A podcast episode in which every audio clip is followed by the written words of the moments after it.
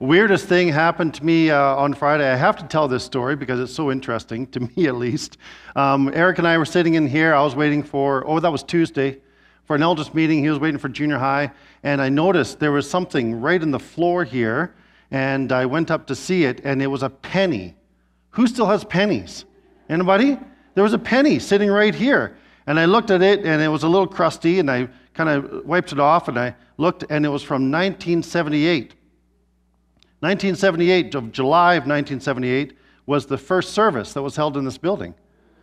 That was kind of weird. Yeah, weird, right? Anyway, I kept it. So I have my, is that a lucky penny? Can you say that in the church? Anyway.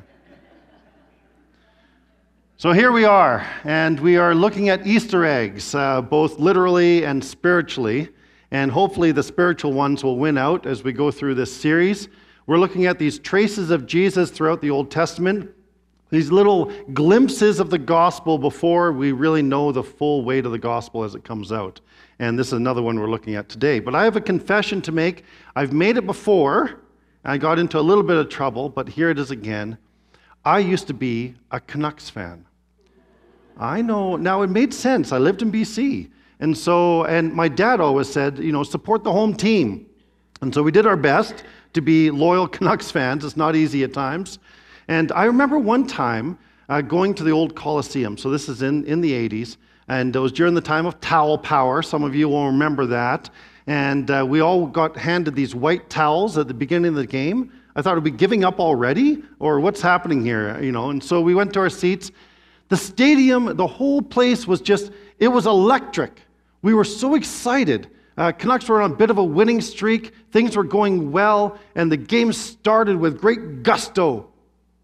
But the problem was, they were terrible that day. So terrible, in fact, that by the end of the game, the fans were booing and chucking those towels onto the ice. Maybe you've been at one of those games, kind of like that. As we approach this Holy, Holy Week, I kind of feel like that sometimes as I read through the story of between Palm Sunday and Good Friday. Palm Sunday, the crowd is so excited. You can feel the energy. I mean, the whole city's alive. People are there for Passover. They're doing the lamb selection on this particular Sunday. There's all sorts of things going on. And people are crying out, Hosanna! And by the end of the week, what is the crowd crying? Crucify him. It feels like that to me sometimes this, this change, this switch. What happens? What happens in this week to cause that? That's what we're going to be exploring together, not only today, but uh, throughout the course of this week. Well, one of the Easter eggs we find about Jesus in the Old Testament is found in the passage in Zechariah. In Zechariah, the setting of it is the return of the exiles from Babylon. They've come back into Jerusalem. But Jerusalem is in a bit of a shambles. So they set about rebuilding the walls and they rebuild the temple. Um, we're told actually in Ezra the book of Ezra that Zechariah and Haggai, they were the motivators. They were the guys that said, hey, let's rebuild this temple. And so they rebuilt the temple. And the interesting thing is, once the temple was rebuilt, there was a great celebration, kind of like we had last Sunday when we were able to come back in the sanctuary. But at, in this celebration, some people came and were cheering, and other people came and they were crying. They were crying because the new temple was not like the glory of the old temple. And so there was this mixed emotion going on in Zechariah's time. But that's what he was part of, part of the rebuilding of the temple. Zechariah was also a dreamer. I don't know if you go home today and decide to read the prophecy of Zechariah, you will be amazed at his dreams.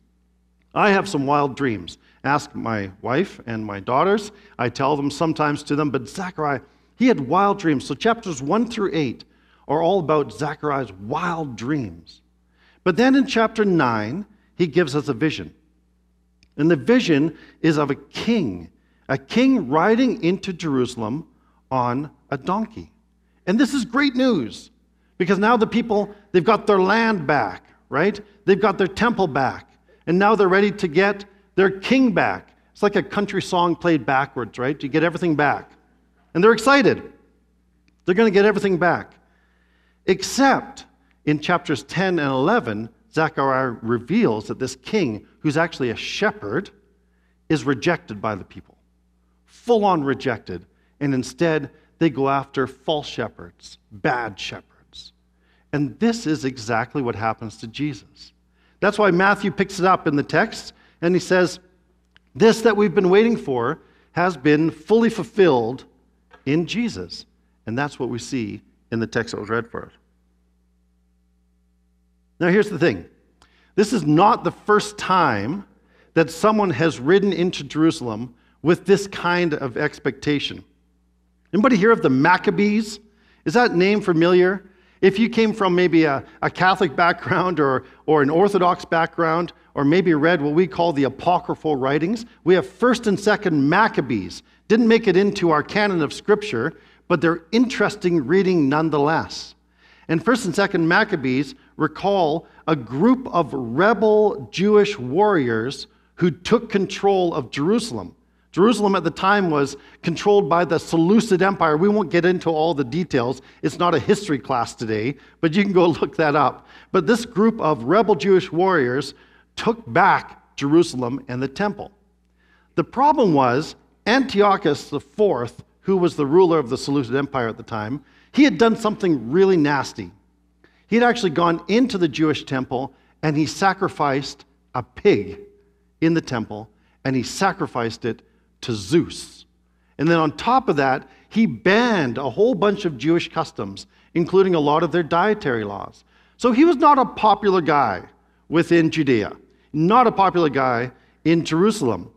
And it stirred up a number of zealous people who decided to take back Jerusalem. That's the Maccabees. So the Maccabees get into Jerusalem. They manage to take back Jerusalem and they go and they cleanse the temple and they force all the foreigners and foreign gods out of the temple. That happened in 164, 164 years before Christ. They rode in as victorious saviors and they were greeted with palm branches as they rode into the city and they went and they cleansed the temple.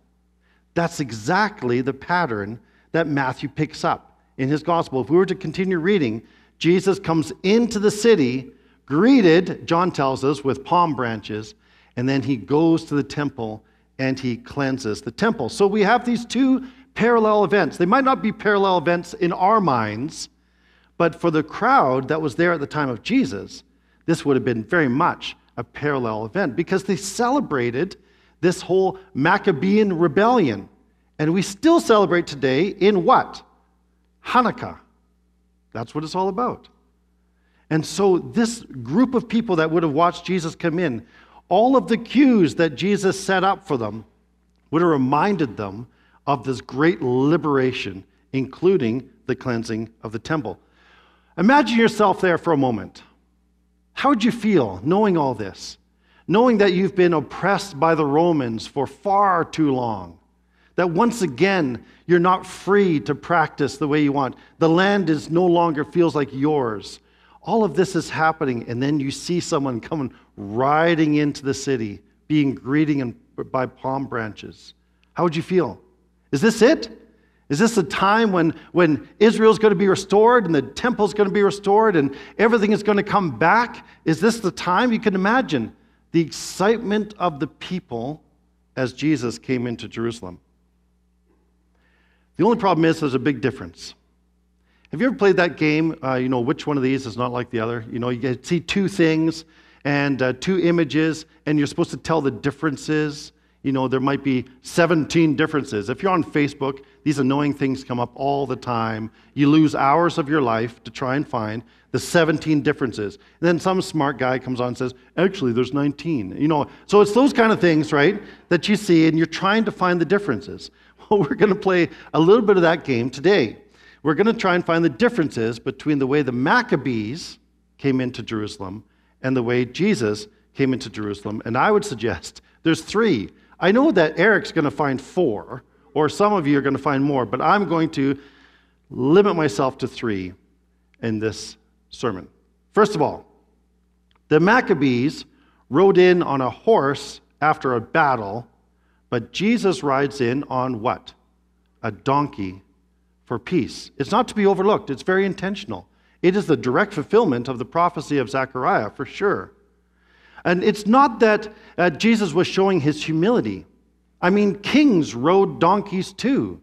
We have a great uh, case of that in 1 Kings chapter 1, where Solomon, who's uh, assigned to be king and recognized as king, is riding on a donkey. So kings rode donkeys, but they rode donkeys when they wanted to show that they were coming in peace. And I wonder, this is a, uh, one of the commentators said this, that the people were making the Maccabean mistake. When they saw Jesus rising in or coming in on this donkey, they made a bit of a mistake, perhaps, in anticipating something or expecting something uh, from the past. They saw a king, but they missed his mode of transportation. They wanted horsepower, not donkey power. I wonder if sometimes that's our expectation of Jesus, too. Jesus, just come in with horsepower. Come in and set things straight. Set my son straight. He's stepping out of line. Set this country straight. It's going to hell in a handbasket. Come and step in and do your thing. But Jesus doesn't seem to wield power that way. He comes in riding on the donkey, on the miniature beast of burden, right? If you've watched Shrek at any time. This is Jesus. And so that's a major difference. And we need to capture that and, and notice that. So that's one difference. Second difference is this the Maccabees cleansed the temple from the nations, Jesus cleansed the temple for the nations. That's a huge difference. We didn't read that part of the text, but as you read on, Jesus, what does he do? He goes into the temple. We know the story. He gets a little violent. He grates a whip and he turns over tables. It wasn't a problem for people to be setting up to exchange money, you needed to have the proper temple currency and you need to buy an animal for the sacrifice. That wasn't the problem. What was the problem? It was where they set up the market. The market was set up in the court of the Gentiles, this place in the temple that was supposed to be where all nations could come and worship Yahweh. And they had taken that up. So there was no room for others. There was no room for the nations to come. And Jesus says, My house shall be called a house of prayer for what? For all nations. And he tosses them out of the temple. Major difference here, isn't it? The Maccabees, they wanted to restore it for themselves and for the glory of Israel. And they wanted to kick out everything that was foreign. And Jesus says, You need to make room at the table. My house shall be called a house of prayer for all nations. I think Jesus made a lot of people uncomfortable for a lot of different reasons, but here was one of them. He was way more inclusive than most people were comfortable with him being. And this was one of the areas. He wanted to make room for the Gentiles to come in, not to exclude them. And that's another fundamental lesson we learned from this. Okay, the third thing the Maccabees used the sword to kill their enemies. But Jesus goes to the cross to forgive his enemies. Major difference, once again, not to be overlooked. You know, when the crowd shouted, Hosanna, which means save now, they didn't realize that the answer to that cry would come when the crowd shouted, Crucify him. That was the answer. That was how Jesus was going to save them, actually, by dying on the cross. The weapon of choice for Jesus wasn't a sword, it was the cross. And that's a major difference as well. So, in the midst of this huge religious festival, this massive political rally where nationalistic pride was at its peak, running high, where people expected a savior, Jesus takes the time to remind his followers of this My kingdom is not of this earth. It doesn't share the same goals, it doesn't operate with the same values, and it doesn't use the same weapons. It uses the power of a seed and not a sword. It builds a bigger table instead of a wall, and its weapon of choice is sacrificial love. And unless we get that, we're going to go down the wrong road as we try and exercise power in the culture around us as believers in Jesus Christ. We have to understand his kingdom. We have to understand how it operates because it's so different from how we naturally want to wield power in this world. When the followers of Jesus forget this, when we try and operate according to values of the kingdoms of the world around us, we do nasty things. And we have done so as the church in history. When we seize hold of power, we do awful and evil things. And so that's why on Palm Sunday, we need to come back to the values and the operating factors of the kingdom of God. So, in reality, the crowd that cheered Hosanna was not likely the same crowd that cried out, Crucify him. It was probably a, a different crowd. The, the, first crowd was made up of uh, Jesus, his disciples, the people from Galilee that recognized him. The second crowd might have been a much larger crowd, stirred up by some agitators as they came in. But the tone, the change in tone, reminds us that we have a choice in how we approach Jesus, in what we think of Jesus, and how we respond to him coming into our lives. I want to end with the question that really comes up in the passage for us. The question in the passage is this Who is this guy? Who is this man coming in riding on a donkey? The question is, what do you think of Jesus? And if we're prepared to follow Jesus, what do you expect of Jesus? What do you expect of him in your life? How do you expect him to operate? Because the reality is, when Jesus came in and died on the cross, he indicated to his followers that they were going to experience more suffering, not less. Are we prepared for that? And the question is also as we journey forward and follow Jesus, are we prepared to follow him to the cross? Let's pray together. Father, we do thank you for your kingdom, this eternal kingdom which you are um, inviting us into. And yet we recognize that we so often misunderstand it. We so often revert to our own strength, our own power, what we can control. We so often revert to the values of the world and the kingdom around us. And so, Father, today, on this Palm Sunday, we pray that you'd help us to be more like your Son. Help us to understand that we need to take up the cross and not the sword. Help us to un- understand, Father, that we need to come in peace and with forgiveness and not in resentment and bitterness as we walk in this world. We pray in Jesus' name. Amen.